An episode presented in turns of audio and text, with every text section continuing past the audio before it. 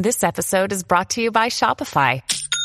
Forget the frustration of picking commerce platforms when you switch your business to Shopify, the global commerce platform that supercharges your selling wherever you sell. With Shopify, you'll harness the same intuitive features, trusted apps, and powerful analytics used by the world's leading brands. Sign up today for your $1 per month trial period at shopify.com slash tech, all lowercase. That's shopify.com slash tech. Hello, and welcome to the Voice of Reason podcast series, Hot Topic and Chill. Today's guest is Kathleen Stock, who's a professor of philosophy out in Britain, England. She has recently, or semi recently, I mean, I guess tectonically speaking, everybody's recent, but she's been recently speaking about the intersection of trans rights and women's rights and the impact that self identification has on the communities that are thus being self identified with. We talk about gender critical feminism, queer theory, and the LGBT community or community and the different changes that are going on right now with regards to society's attitude towards this very quick advancement of certain sorts of rights and the steamrolling of any discussion, any critical discussion at least, about them. So here you go. I teach ethics oh. and I teach uh, aesthetics um, oh. this year. So I'm my background is um, fiction. So I've been writing on the philosophy of fiction for an imagination for years. Um, but I've now decided. I mean, I've also so I've had a kind of sideline in um, an interest in feminist philosophy, and I've written some things on sexual objectification. Mm. And uh, within that, there's a school of thought that thinks that what it is to be a woman is essentially tied to what it is to be sexually objectified. Hmm. So um, I got interested in that that, although I'm not sure I totally agree with it. But um, I published a couple of things on that, and then I've made a decision recently, given in the light of my sort of political activities, that I'm going to focus um, in future publications on um, feminist issues around sexuality and gender. Mm-hmm. So I'm actually writing something on the nature of sexual orientation at the moment, um, and what that means in this new world. Yeah, and how that informs discourse or how that informs, I guess, bodies and, and relationships between different groups or, or just different individuals? Yes, absolutely. I mean, it's not a question you can ask in a vacuum from those sorts of questions. You have to think about how um, existing cultural and social forces like homophobia and misogyny interact with categories um, and specifically mm. Thinking about lesbianism and what that means. So, and I'm thinking about the law. So, not just social and political ca- um, categorization, but legal rights. And, and I mean, just to give you one example, um, thinking about whether les- the, ca- the, category of lesbians can include um, trans women with penises has a practical implication on what counts as um, consent um, on what counts as rape by deception. Because if trans women with penises are lesbians, then that or are admitted as lesbians into the legal category of lesbians, then it becomes less clear that they've deceived anybody if they don't announce that fact to new hmm. sexual partners. Um, stuff like that. Thought much about the the psychology or the the effects, um, the psychological effects of this category of the collapsing of or the broadening of woman into trans trans woman, and then the broadening of the category lesbian into the category, uh, I guess, XY lesbian. Psychology for who? well, I, I, guess for the community, like the the lesbian community, does that does that have a kind of a culture in and of itself, or is it just a whole bunch of different individuals that are very different? I am. I mean, I'm I'm a little skeptical generally of the word community, particularly because it gets bandied around in this area so um, freely and is mm. used rhetorically, like the LGBT community, yeah. our community. You are harming our community. It's a bunch mm. of people sat on, uh, you know, various computer terminals scattered across the world, calling themselves a community, uh, a community of outrage, perhaps. But hmm. um, on the other hand, obviously, there are there is a genuine sort of there are communities, there are lesbian communities in particular geographical locations, um, and I think it's radically changed their social lives. Um, it, the way things have gone. I think I think you can just you just need to ask them, and and lots of them say it. And that view, I think I said in one of my earliest pieces of writing something about um, something I, I, can't even remember exactly, but something about male energy in lesbian spaces. And lots of people took this took this phrase out well not out of context, but they just took it and kind of ridiculed it, absolutely ridiculed it. Hmm. Um, like sure we've debunked this clearly we debunked this in 1985 you know hmm. sort of if you could debunk that sort of claim by theory because it is a matter of how people feel uh, and um, it's just empirically obvious that some quite a lot of lesbians given that it was always so liberating to start with to have a female only space and we had so rarely had it um, and we so rarely have it not even just lesbians just just women so rarely have female only spaces that aren't in the home. Um, mm. So if they go, that makes a difference. Of course, it makes a difference to people. Um, and not everybody cares. I'm not. I'm not making any general claim about you know yeah. the soul of the lesbian because there's no such thing. But some people care. Yeah, the the the concept of male energy and female energy. Uh, I, I don't know how how apt philosophy is for describing that, but I think that fiction or literature, or at least narrative, has the mm-hmm. capacity to uh, evince certain qualities of genders. Um, do you agree or disagree with that? Like, I'm talking about like mythology and then just all of at least English literature. Um, yeah, sure. I mean, I when I say energy, I don't. I'm not making taking any particular stand on whether that's a kind of innate quality as okay. aligned to biological sex or whether it's socialized into mm. us. But nonetheless, um, never mind about that. Um, fiction's brilliant at explaining all sorts of things about ourselves to ourselves, um, because and particularly fictional narratives because they give you um, are good at explaining stuff about psychology because they give you an opportunity to go into someone's head, um, hmm. kind of uh, trying to evoke imagery or the phenomenology of being that person yes. and what it feels like to be that person. And, and academic texts, that's not their job. I mean, they couldn't they couldn't do it if they mm. tried. And, and, I mean, you get this sort of hybrid autoethnography, which yeah. tries to do a bit of both, but I prefer myself to keep the lines clear. Um, but also, the other thing to say is that, of course, fiction feeds our conceptions of gender. So it's, it's hermeneutic. It's not just a recording device. It's mm. also, um, you know, conceptions of mythology quite obviously are influencing conceptions of masculin- masculinity and femininity. Um, and as and and I can't think of an example off the top of my head, but I'm sure that like if I did think about it, I could find a novel that changed our conception of what it was to be um, a woman or a man. Yeah, yeah. Do you think? Do you find much use in the concept of archetypes? And if if you do, do you think that they're emergent or emergent, um, like there's some sort of subconscious thing that comes up, or do you think that they're they're a construct? There's something that that's built and then just gets.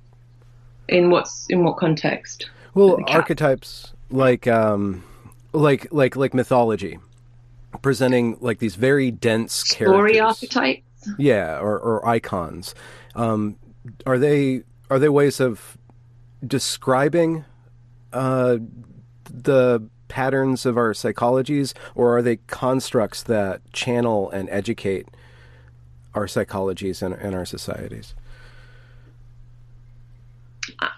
I don't know. I think that's probably quite a okay. stark contrast. I mean, the only thing I can think of to say that's remotely relevant is that I think um, the fact that stories habitually exhibit certain patterns um, probably shows that there are general tendencies to value certain kinds of narrative structure, like, um, you know, the the hero's journey with the obstacle and the release yeah.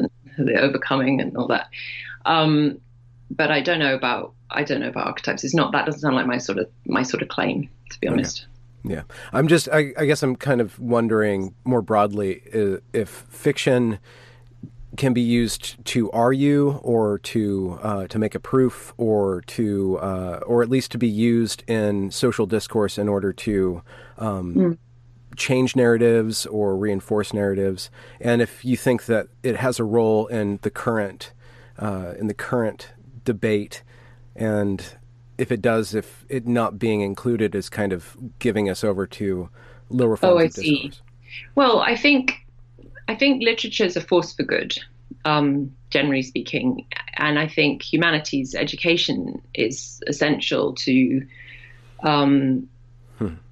producing the kind of individuals we want um, in politics, for instance. Um, because it gives us this. Uh, I mean, so I have a kind of um, no doubt hackneyed kind of view, but I think it gives us genuine insight into other kinds of possibilities. Um, hmm. Particular authors, not just literature generally, I guess, but particular authors, humanist kind of authors. Um, and I definitely think I'm a better person for having read so many novels so that I'm against any kind of really quick narrative that says, oh, it's all made up. What could you possibly learn from that?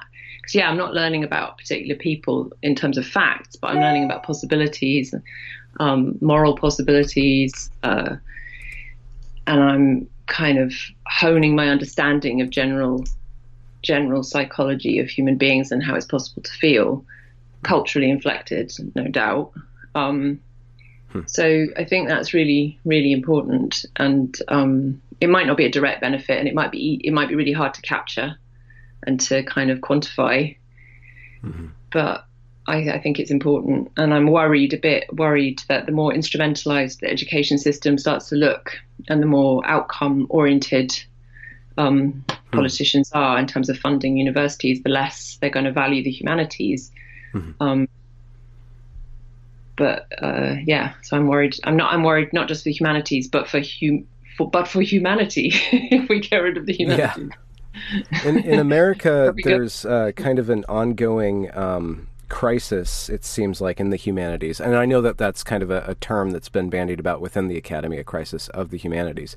Um, mm-hmm. but specifically, just with what's going on very recently, with it seems like the humanities have been I don't either infiltrated or bent towards producing a certain sort of political standing in the students. That's very um, very apparent, at least on the west coast of the United States. And do you find that that's true um, more or less, or is that kind of a, a small phenomena? Um, well, I'm familiar with that view, and I'm familiar with instances which would look like they confirmed it, even in Britain. But I generally think it's hmm. the narrative can be a bit overdone.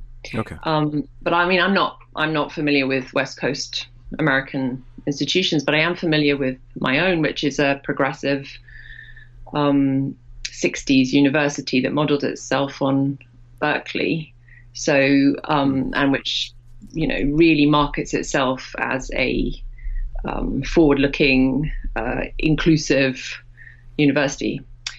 Uh, what I think is, yeah, for some academics, that's the case. There's some academics for whom their activism is very, very um, pronounced in their scholarship. But I, you know, someone could say the same about me. So hmm. it tends to that that complaint tends to be parceled up with a rejection of the politics. you know, nobody really complains about the activism and the scholarship going closely hand in hand when they agree with the politics. Ah. Oh, or maybe they do, but I don't see that so often.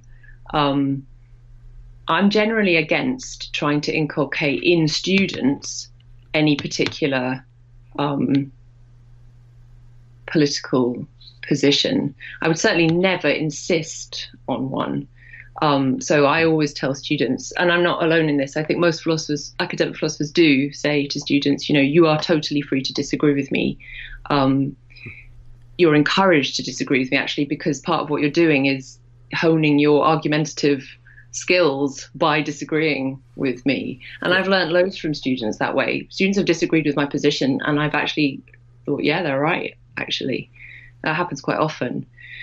So, um, and I and I don't think I'm alone. I, that's definitely the case for my department. It's the case for most philosophers in the UK I've ever met, and I'm pretty mm. sure it's the case for other humanities too. So, what I think happens is a small proportion of academics have over prominent um, effects, or at least appear more prominent than they are. Have um, it, you know, it only takes a few people to chill, chill the environment. Yeah. Um, we, everyone else just quietly getting on with their teaching, teaching yeah. in a perfectly okay way. But a few people on the internet can be really, really vocal, and um, suddenly everyone else kind of feels like they've shut that had to shut down a bit. I think. Mm-hmm. Have you felt under threat by the views that you put out online being used to, you know, uh, silence you and or affect your job? Uh, at times, yes, I have.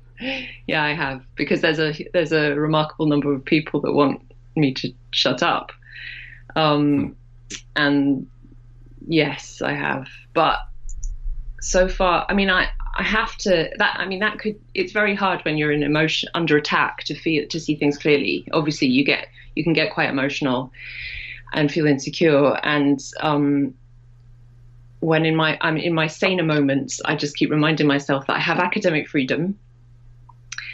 Um, I'm not asking anybody to agree with me. You know, I keep telling students they don't have to. Mm-hmm. Uh, I, I work in a culture of which basically thrives on disagreement. So, you know, I'll go off and give a paper next month and the first hour will be the paper and the second hour will be just academics telling me why I'm why I'm wrong. Hmm. And I have to defend myself. So I'm working in that tradition and um, hmm. I value that tradition. I think my employers value that tradition. Um, so it's all good. Do you think that this issue uh that gets you under attack on the internet, uh, do you think it's always been this much of a hot button issue? I guess it would be. We can specify no. too the trans uh, trans rights and its intersection with female rights, or yeah, of course. I mean, that's the only context in which I'm interested. I have no desire to like just lay into trans people, and I'm not doing that now. Um, the, my interest came about because of a proposed change in the law in in the UK, which um, still could happen. I mean, it's it, there's been a public consultation, so the public were invited to consult, and I thought I would contribute to that discussion, as many other people were from the other side. Um, and the law what was, was being law? well, the law it, the, there was it was proposed or is proposed that there will be a change to the Gender Recognition Act, so that you no longer have to live for two years in your preferred gender and you no longer to have to get any kind of medical diagnosis of gender dysphoria in order to get a legal sex change. Okay. So, you know, you have to note. I mean, no doubt sounds defensive, but I was never and have never argued for a rolling back of any Gender Recognition Act. I'm arguing for a change to the current one. I mean, a lot of my critics will make out that I want to get rid of any kind of legal recognition for transgender people at all. That's just not true. Yeah. What I've been specifically concerned about one of the things I've been concerned about is self ID as the medium or the means um, to gender recognition because it gives you access to this range of resources and spaces, mm-hmm. um, and that should not be given lightly mm-hmm. because females are in there and females were sexually vulnerable. They're also discriminated against. So in, in the UK, we have a sex based uh, legal protection built into the uh, law, the Equality Act. Um, but it's very unclear to legal scholars how that interacts with this new proposed change. Mm-hmm. And the worry is that we won't be able to protect sex based rights if male bodied people can just self identify into the legal category of female, which is what the law says, or will say if this comes about. So that was my impetus, and um, I've forgotten the question now. well, it is what? Why is this topic so fraught? Why, why does why does wanting um, to argue this through creating uh, like this riptide of people mm-hmm. just trying to not have the argument? I mean, yeah, it's a really good question because it doesn't seem to me, it continually, I mean, just doesn't seem to me that I'm arguing for anything bad. I mean, I, I think there should be third spaces for trans women who are hmm. fearing for um, their safety. You know, that's part of the argument is, oh, we should be able to come into female spaces because we're at risk from men. Well, I think we could solve that one, you know, if we resourced it properly. And I've said that before. Um, hmm. Generally speaking, there's I, I just don't know. I just don't know why there's this failure of imagination when it comes to the female perspective. Hmm. Like why it's much much easier to imagine the vulnerability of of a trans woman, you know, in a in a in a dormitory or a hostel or a prison than it is to imagine a rape survivor who where you know in the context where the law says that any male could enter yeah. self ID using self ID. I mean, the other thing to say is in Britain that never mind what the law says, social institutions have already leapt ahead. So self ID is the means by which you can enter a range of spaces already, including prisons. Hmm. Um, so you know, there's there's at least 25, um, you know, surgically intact male people in female prisons in the UK, um, and but not just there. There's host- there's youth hostels and there's changing rooms and there's sleeper carriages. You know, so it's already happening, and I don't know why we can as a society, we can't recognize that that's going to cause a lot of anxiety, given that we already know the, the high levels of sexual assault. We, we know we know that. Um, in prison, most women in prison have suffered sexual abuse. Like that's a recognized statistic, but we don't seem to mind putting mm. people with penises in amongst them because we're very concerned with the perspective of the people with penises. Yeah. And I think we got to think about both. Um, the, the, it, it seems like this just came out of nowhere, and it's now that we're trying to talk about it, and it seems like the political players that put this in motion did a really good job of just getting it out there and implementing it before debate could happen. And now mm-hmm. that de- debate is happening, there's this other movement of just trying to silence and then using all these terms like the phobias and accusing everybody of bigotry just for wanting to actually think things through, which is which is actually bigoted to to want to shut down discussion. That's the most bigoted thing. But, Who knows what bigoted even means anymore?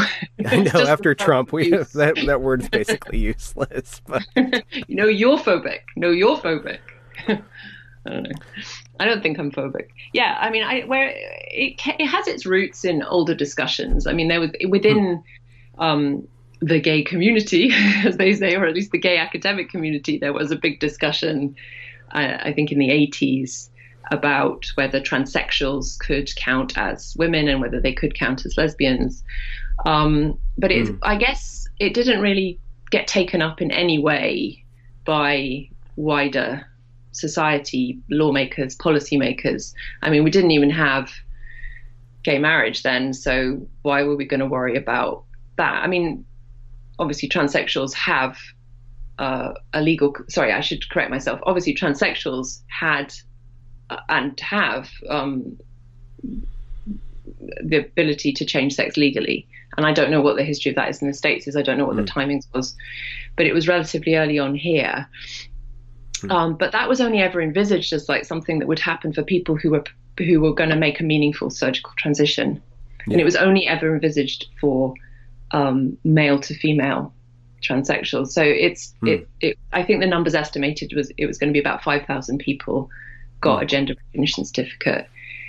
Nobody could have anticipated, I think, this sort of social change where being trans now has nothing really to do necessarily with any intention to have surgery or take hormones.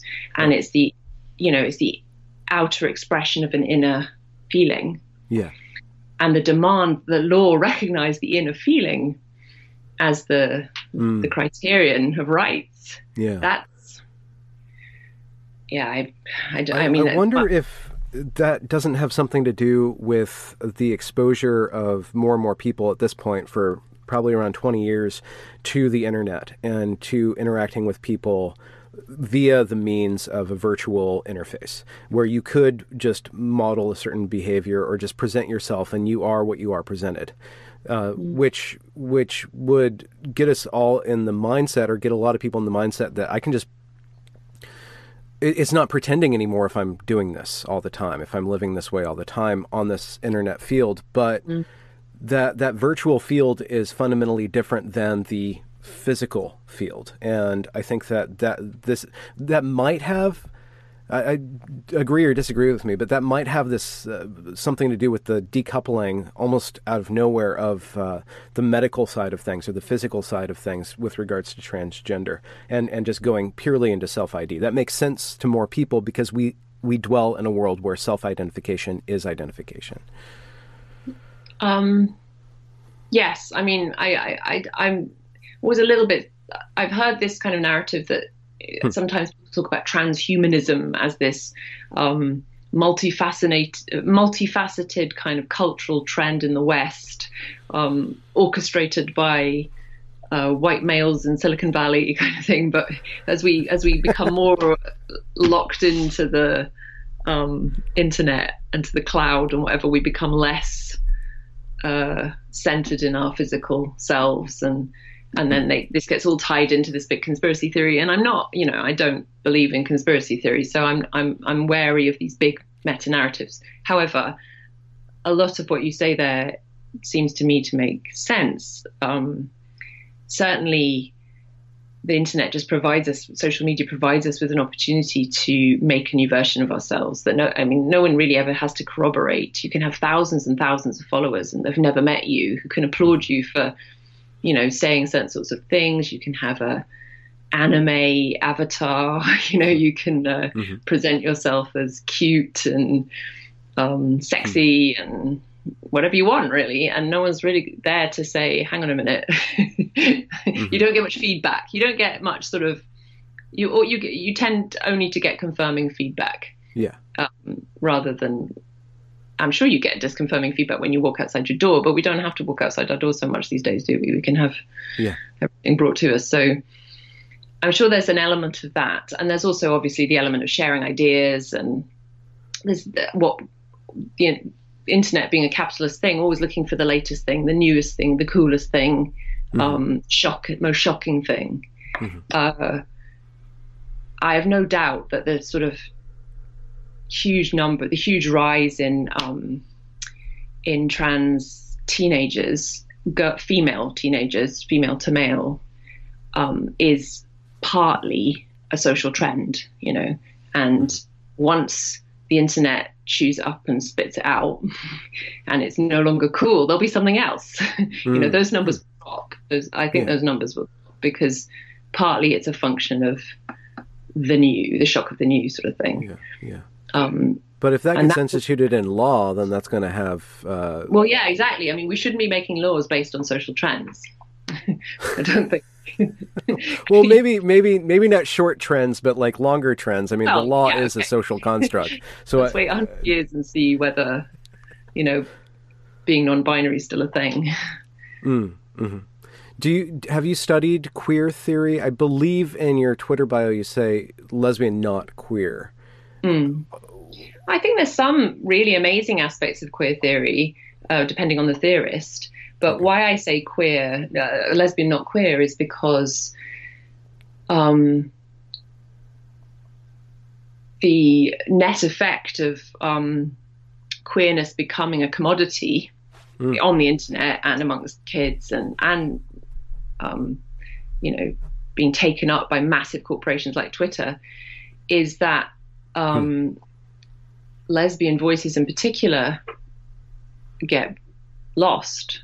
Um, so as as as is always the case, given what I take to be facts about misogyny, hmm. females won't, you know, in a space where there's males and females, female voices will get slightly drowned out. I mean, obviously there are exceptions, but I'm talking general hmm. trends, and that's the case in the LGBT community as yeah. well. And the more the more letters you add to the LGBTQ plus community, the more people get into it. Actually, the less prioritized females and homosexuals are, yeah. because now the, that community contains people that I would call heterosexual, who are in you know, in heterosexual relationships um, with someone of the opposite sex. So, but they, but they have a, a, a gauze of. Uh, I, I, guess it, it seems like on that level, it's just kind of like almost a an aesthetic uh, choice um, that that's yeah. then somehow sexualized or or put on the spectrum of sexuality. It's just this kind of consumerist culture just emptying out um, political movements that were forces for good originally of meaning mm. by commodifying them and making it cool and making pride something that everyone wants to go to. And also, I mean, hmm. I think there's this, um, in a sense, one of the effects of um, a feminist discourse. I mean, I am a feminist, but I, I recognize that feminist discourse becoming popularized means that there's been an awful lot of um, just sheer vitriol directed towards the straight, the white, the male. And if I was young, I'd want to identify out of that too. You know, mm, I'd be mm. like, I'm queer. I don't, you know, I'm not one of them. Those those bogeymen. Um, hmm. Now, I don't have a kind of politics that says that as soon as you're, you know, that you can differentiate between people in those terms politically, hmm. um, reliably. Um, as a category. Of course, you can make generalizations about white power and straight power, but it's not a reason to actually actively attack someone for being white and straight when you know nothing else about them. So, um, hmm. I, I wouldn't participate in that to start with, or at least if I have in the past, I'm sorry for it because I think one of the net effects is everything gets more and more polarized. Um, and people do sort of seek refuge in these hmm. queer, this queer movement um, because they they don't want to be with the straights and the conservatives and the Trump supporters, so they want to be yeah. somewhere else. Yeah, and with self ID, you can just start identifying as uh, a a black trans lesbian. I mean, me myself, I could just go through a certain sort of process and start yeah, to. You couldn't. You couldn't yet be a black. Okay, so so you but you make this argument in one of your papers, or in, in I think it's the Ec- Economist article, where the, the, there's a very sharp, sharp line about race. Like race is n- not yeah, yet rightly so, rightly so. Yeah, I mean, I because race is rooted in the physical, whereas a sexuality is is more subjective. It's more rooted um, in. in I think well, the, the, the, the, thought that sexuality, the, the thought that trans women can be lesbians, really comes from the prior thought that trans women can be women. So it's yeah. it's it's like okay, I'm a woman and I fancy other women, so I must be a lesbian. Yeah. It's a kind of it's a deduction from the initial premise that one is lesbian and one fancies uh, sorry, that one is a woman and one fancies other women. So I don't think it's directly because sexuality is more transient, but it certainly, hmm. I guess, doesn't help my cause that sexuality is something that's usually so hidden or can be really hidden. You know, you can not know the facts about someone's sexuality in the normal course of things, whereas race, arguably, although I mean, you really don't know. You can't yeah. tell much about race from just looking at someone either. Um, but the reason there should be, I mean, the reason why it's completely inappropriate for white people to be able to identify as some other color is because of the history of inequality. I mean, this is not an original thought, but the history of inequality yeah. says that um, there have been there's a special history of being black in America or being black in mm. Britain mm. that white people should not colonize. Now, mm. I think we can ask that question about being female given the facts of misogyny and patriarchy. But this goes back to your prior question why do people not see the parallel? I don't know. Yeah. I don't know. Have we. I, I don't know how this almost feels like a taboo territory, but um, with regards to medically assessing someone's uh, gender uh, as opposed to their sex, um, there's that concept of gender dysphoria uh, that that so far as I know, there we haven't been able to assess it completely objectively. Um, I don't I don't know to what extent. Have we ha, has there been at any time in history or in the medical establishment where they've uh, been able to diagnose one's sexuality, or is that is that something like you can take a picture of in the brain? Um, you can. I mean, you can. Um, the, the, gender. Sorry, just to be clear, the gender dysphoria has got. I I would be I would be saying I say that gender dysphoria is different from sexuality. Like, I think so. You know, in answer to the second bit, um, if you think of sexual orientation as a stable pattern of, of sexual arousal, okay, like towards a type of thing or type of hmm. person, like not just passing like one day you fancy this another day you fancy that but like over the course of a long period you tend to fancy this type of person and the traditional way to do it is through um, you know, homosexual is biological sex. You know, someone of a male biological sex fancy someone of the same sex. So it's normally categorized in terms of sex, and these days we're told it shouldn't be categorized that way. I disagree.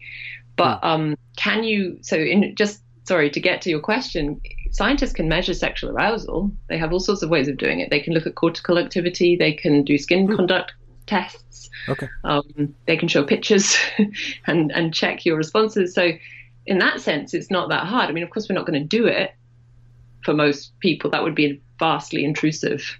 Yeah. And I desire. And they probably should. already know what they're attracted to. yeah, they, to. they probably know. I mean, there's there's a long history of people repressing facts about their own sexuality to mm-hmm. themselves because they know, in some level, the pay, you know, the the, the consequences mm will be terrible for them.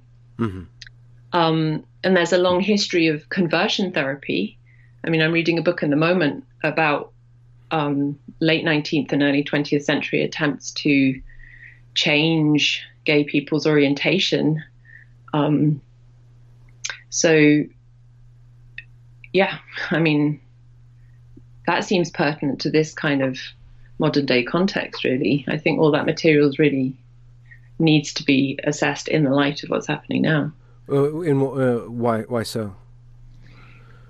Well, because um, because a lot of young people who who are questioning their gender are also questioning their sexuality simultaneously. Yeah and they can be trying to work out whether they're a lesbian woman or a gay uh, or a straight man you know yeah. and um, there's a, a, tendency in um, some literature about this to say that uh, when dealing with trans kids, we should be adopting what they call an affirmative model or a model of affirmation, which is basically not to question um, the conclusion that they're trans. But hmm. arguably, and I have written about this, if you don't question, at least supportively question, I'm not suggesting anything in, you know, um, unethical. I'm talking about therapeutic, gentle, supportive questioning. If you don't do that, hmm. then arguably there's some relation to a kind of conversion going on there because this hmm. this person could have been gay and they're not, uh, or at least under the new narrative, they're not. So there's an interaction there that we're not supposed to talk about. Um, as soon as anyone does try and talk about it, there's an enormous counter response from trans activists to say, you know, you're out of your mind, you're evil, how dare you, you know. Uh, but I think that's a really important question because it's, uh, you know, there's a there's a causal relationship between um, what we would have called lesbian, being lesbian, and um, being um, a young uh, F tomboyish. Some, yeah, I mean, it's not just being a lesbian, but tomboyish girls that like girls are transitioning in big numbers. Yeah, much and bigger numbers than used to. Do you think that that is? Um I, I, guess it's a case by case thing. Do, do, you find that problematic, and why why do you find that problematic, or do you think that that's just a natural uh, way of coping with, I guess maybe heteronormativity? Like yeah. maybe that's a force of. Yeah, no, exactly. I mean, like I say, why there, there's to- it's totally understandable why people quite often want to transition. But I think, and I think for some kids, undoubtedly, transitioning is the right thing to do. So I'm at odds with the feminists who will be watching this and hissing at me for saying it. But I think for some kids, it seems like it is the right thing to do, and that's what the evidence apparently suggests. But that's different from saying you shouldn't question. Um, you know anybody who thinks that any child or teenager who thinks they're trans. So why it's problematic if you don't question is that the outcomes can be so physically um, damaging or at least precarious. You know, puberty blockers, nobody really knows what they do. There's arguments that they destroy bone density, they affect kidney function. Um, cross sex hormones have their own issues cutting your breasts off has its own issues. Yeah. You know, you, you can't just grow another pair. Hmm. Um, people get to two regret.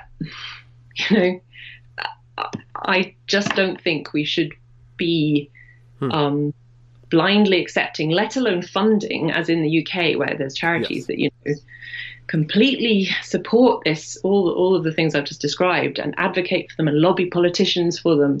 I think that's a terrible state of affairs, and I'm shocked that it's got this far.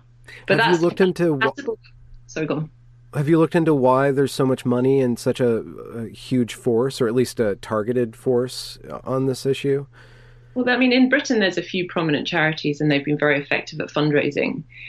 Um, there's a charity called Mermaids that's recently attracted a lot of uh, criticism, but they um, they have a very prominent CEO who who has a kind of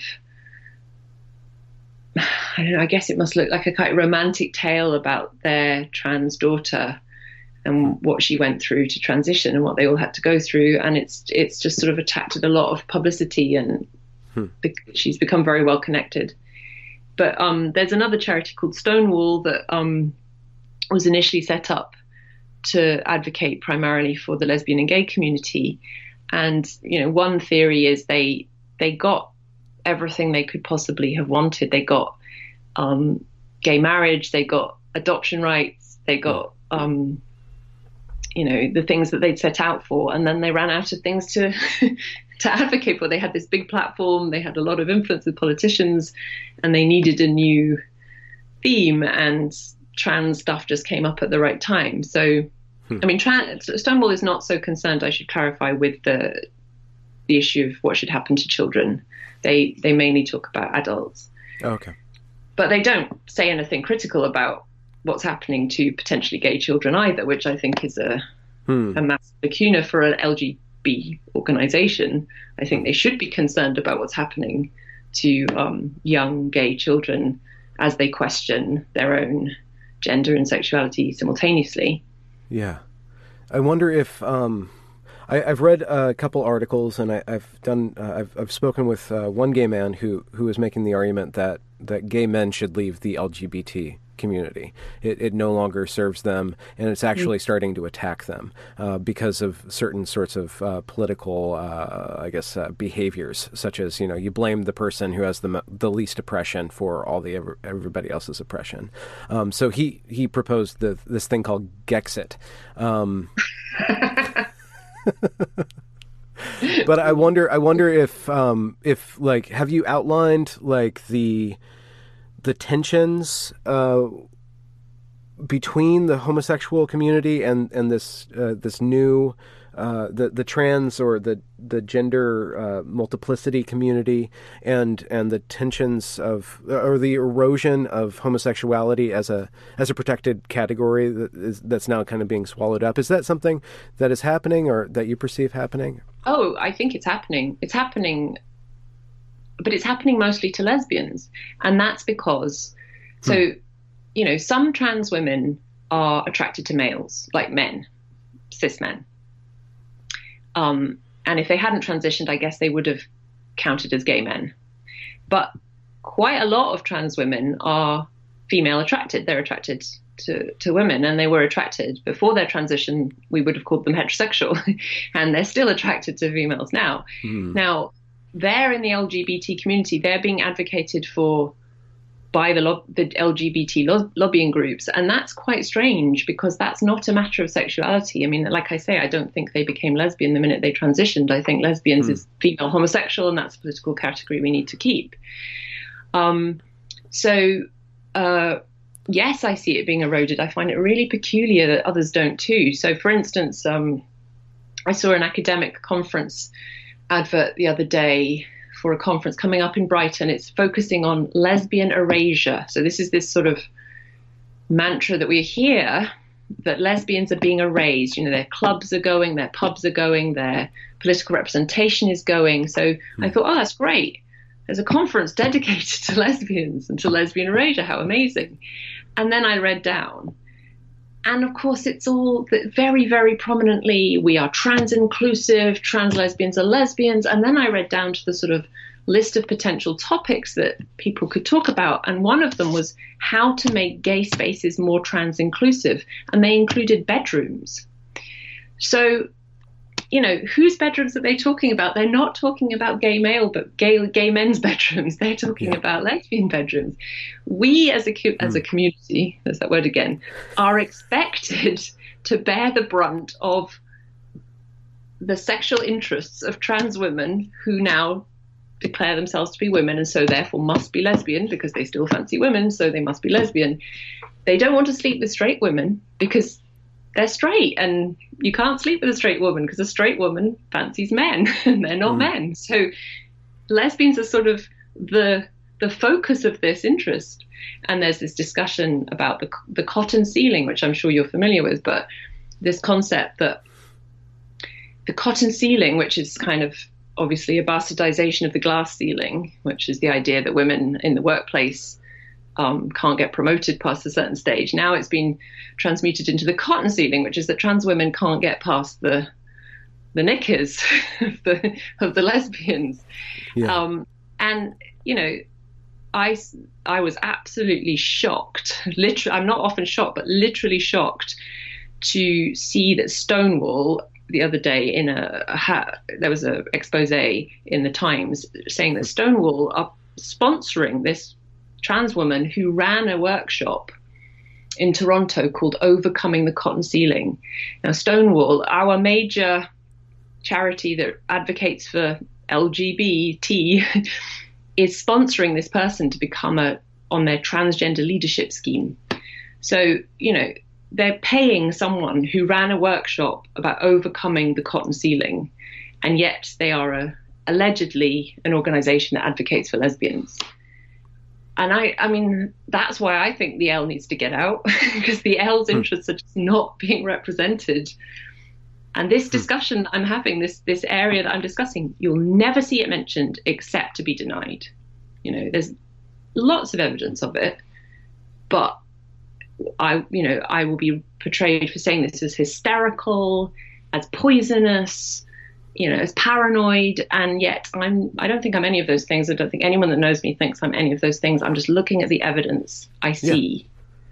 Yeah. It's uh, I I have problems with oh, there's a lot of concepts I have problems with because they get bandied about too much. But rape culture is one that I'm wary of because it seems to be used too broadly. But this mm-hmm. seems like a, an instance of like coercion uh, and specifically uh, basically forcing somebody into a sexual act that they don't really want to do. Well, I even I don't say it's forcing. So I think actually sometimes radical feminists overplay their hand a bit by saying that we're being forced to have sex. We're not. We're not being forced, but that's not the point.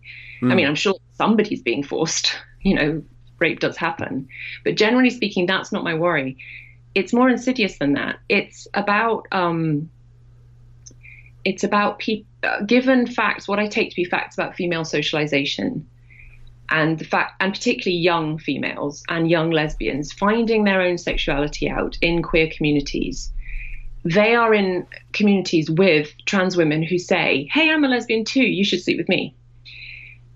And it's not that they're going to force them to, but there is a social kind of stigma if you say, no, I'm sorry, I'm not into you, well, why aren't you into me? Are, are you transphobic? Nobody wants to feel transphobic, you know? Mm. In those communities, it's social death to be um, hmm.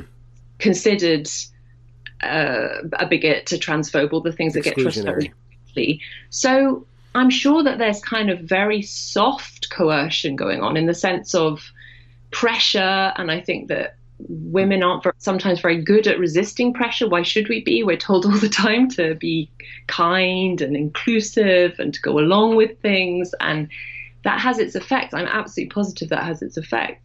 Um, so that's the sort of thing I'm worried about. It's uh, you know, we should be empowering lesbians to say, no, my boundaries are my boundaries. It's perfectly okay for me to be a female homosexual. I don't, I'm not attracted to people with penises. That's not bigotry. That's just the nature of my orientation. There's no space to say that in, in kind of trendy Portland's, you know, queer communities or yeah. I don't know, maybe even Brighton communities. Is that um, is that more acceptable in more mature communities in the academic community? You think? Well, I, I don't still... know. I mean, in the academic community, it's not that acceptable either, as my example just gave, because in yeah. so queer conferences, queer theory conferences, um, or feminist philosophy conferences, there's this huge palaver about trans inclusive, and no, it, I mean, I think the reason I've what I've said has been so shocking is because no one's really said it for a few years, although obviously some people have, like Sheila Jeffreys has been saying it for years. But the difference is that maturer people are generally better at setting their own boundaries and not giving a shit.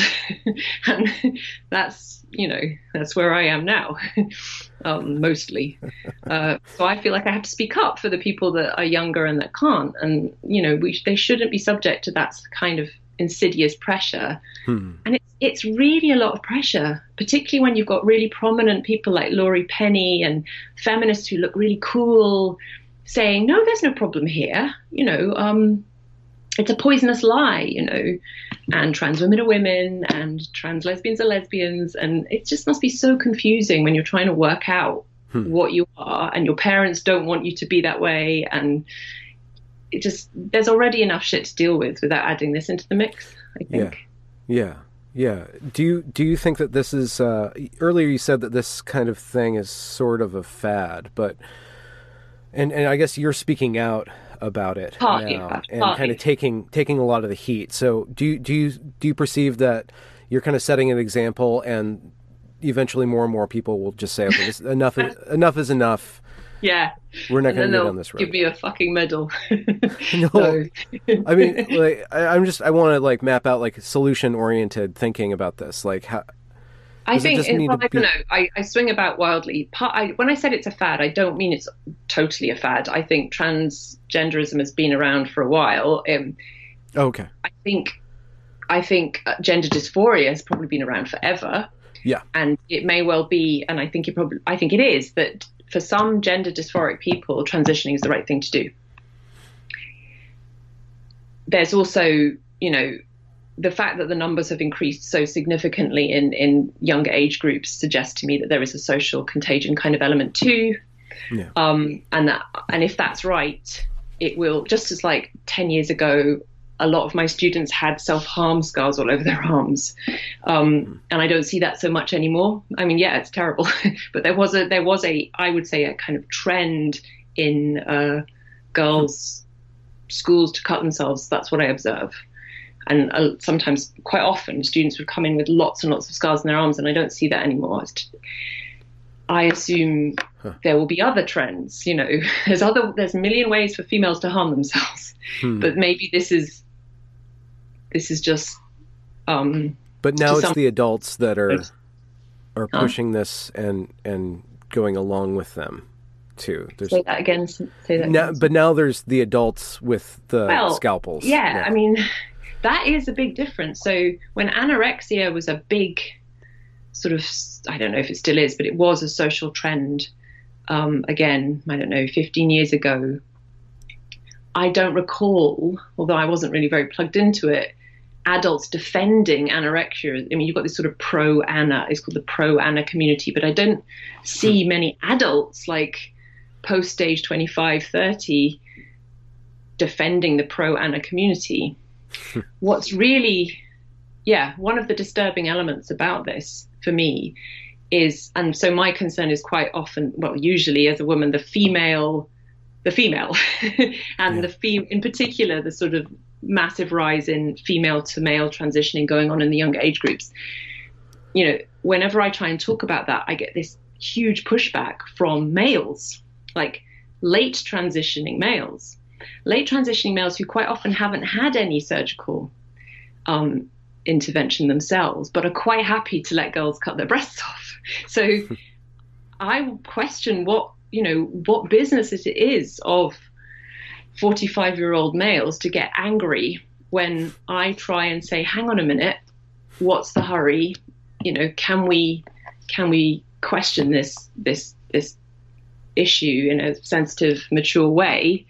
You know, what it, that is an alarming feature of it that, off the top of my head, doesn't seem to be replicated in in past situations. What is the what's your guess of the psychology behind that phenomena? Like older men well, I mean, again, it's the myth. I guess it's presumably the myth of the community. we're all these fucking communities. Huh. Um, you know, we're all in it together, and I'm just defending my past self. You know, I wish I could have done it then. Why, you know, get off their backs. There's hmm. nothing hmm. wrong with it. And I don't. I mean, I people constantly mistake my misgivings for disgust. You know, I, I'm, I've actually. It makes no difference to say it, but you know, I'm friends with trans people. I have absolutely no zero disgust at gender nonconformity. How could I? or hmm. people being trans. I'm concerned about sort of political and legal outcomes that are harmful and medical outcomes that are harmful. Though, you know, those are the things I'm worried about. Um, hmm. And it's, yeah, I don't know what the psychology is that can ignore those harms. And this is this is the um, this is the area in which you're going to start to do more academic. Well, yeah. Uh, um, so I've yes, I'm writing at the moment about sexual orientation. That's my major focus at the moment. And then um, I'm going to write a book. Probably, you know, it'll take a couple of years. And think the emphasis generally will be on um, what it is to be a woman, roughly, whatever that means, um, taking on some of the bad arguments that I perceive in this area. I mean, there's some really terrible, terrible philosophy going on, pop philosophy going on in uh, in this area that I just. Uh, on, in, within the academy or just out on the street? No, no. I mean, well, sort of in the academy, but more more just out in the world, yeah. in, which has a real impact. I mean, it has an influence on policymakers. You know, the mm. idea that sex is a spectrum, the idea that medical doctors just randomly assign sex at birth based on the size of the penis. Yeah, yeah, yeah, yeah, yeah. All that stuff. The endless, endless use of slippery slope arguments inappropriately. So there's just a lot of basic yeah. crap philosophy that I feel like I should sort out. Personally no offended by. yeah. And do you, do you have um, do you see the need, or are you starting to look for uh, not a community, but a coalition? coalition, yeah, that's fair.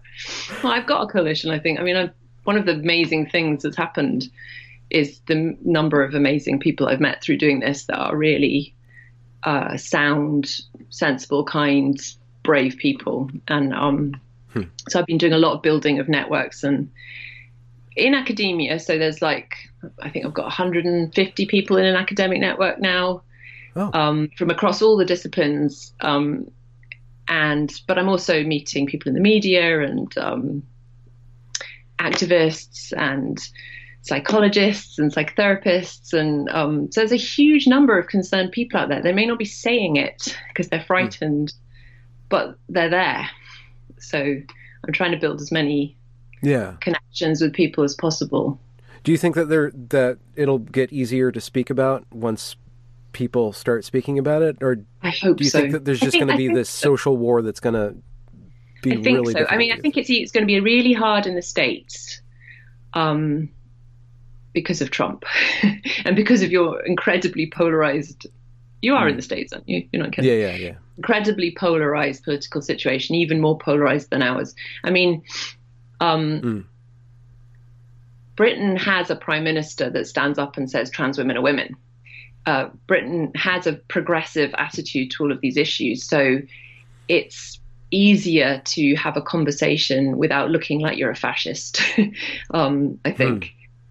A, a, critical conversation about these issues, but um, I I'm sort of moderately optimistic it will happen in the UK because it seems to have already started. Like for instance. Um, a prominent politician, Maria Miller, who's the head of the Women and Equalities Committee, last week put out this article saying that, well, seemed, she seemed to be rowing back from some of her previous statements about self ID and the law. Oh. So that's a good sign. Yeah, I think it sounds like they're listening a bit. Hopefully. Yeah. Um, Do you think that the somehow like the wheels have flown? I don't know if that's the right phrase, but progressivism has has entered into a very rapid phase now that's that's rapid starting... or rabid uh, well um, i guess both but i meant rapid like it, it's just moving faster and faster and faster and and and that's why we see the rise of of fascism being attributed to anybody who isn't on board for the next upgrade to human civilization and stuff yeah i mean i'm not a great analyst of these big trends, but yeah. you know, I consider myself to be on the left. Um, but a lot of the people I see online who call themselves leftists and progressives, I do not recognize anything very progressive about them or particularly anti-individualistic or um, anti-consumerist or any of the things I would associate with hmm. the left. So I just think there's something happening where these terms that used to mean something are just getting emptied and they're becoming purely um, pejorative or mm.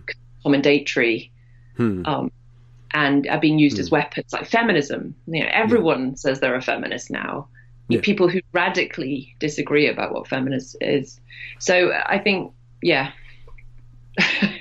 yeah i don't know yeah i wonder I, I i mean i've been following I went to a very progressive school that had a really big uh, protest, and it got shut down for a couple of days because the students just went crazy through the streets. And um, and that's what started me like talking about that specifically, but then analyzing or at least going through and ta- uh, looking at these different very strong arguments for you know radical um, privilege politics and oppression politics and and uh, seeing in America like like for one example like like intersectionality makes sense as a uh, academic uh, analysis tool but once it gets into the hands of activism like just uh, in the streets or on Tumblr or on Twitter it takes on a completely different face uh, mm-hmm. and and a lot of like with feminism too like there's certain uh, analysis tools like like just with the term patriarchy that makes sense in a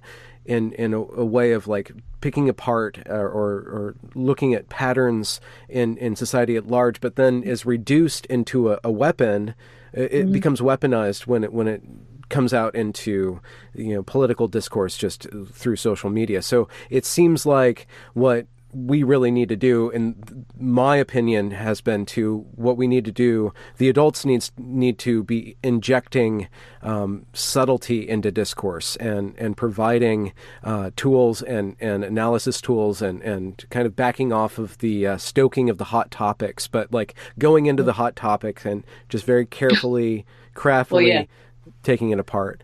I think yeah, I, I completely agree with you. It's it's sometimes it's hard. You can the reason people get caught up is because social media is incredibly it fuels emotion it rewards anger it rewards strong emotion yeah. um, i notice i get so much more um, i don't know what you call it um, likes like so many more likes for things i write on twitter that are angry um, yeah. they they they really hit in a way that uh, hmm. more moderate stuff doesn't so um, I try not to get angry that often, although it's quite hard.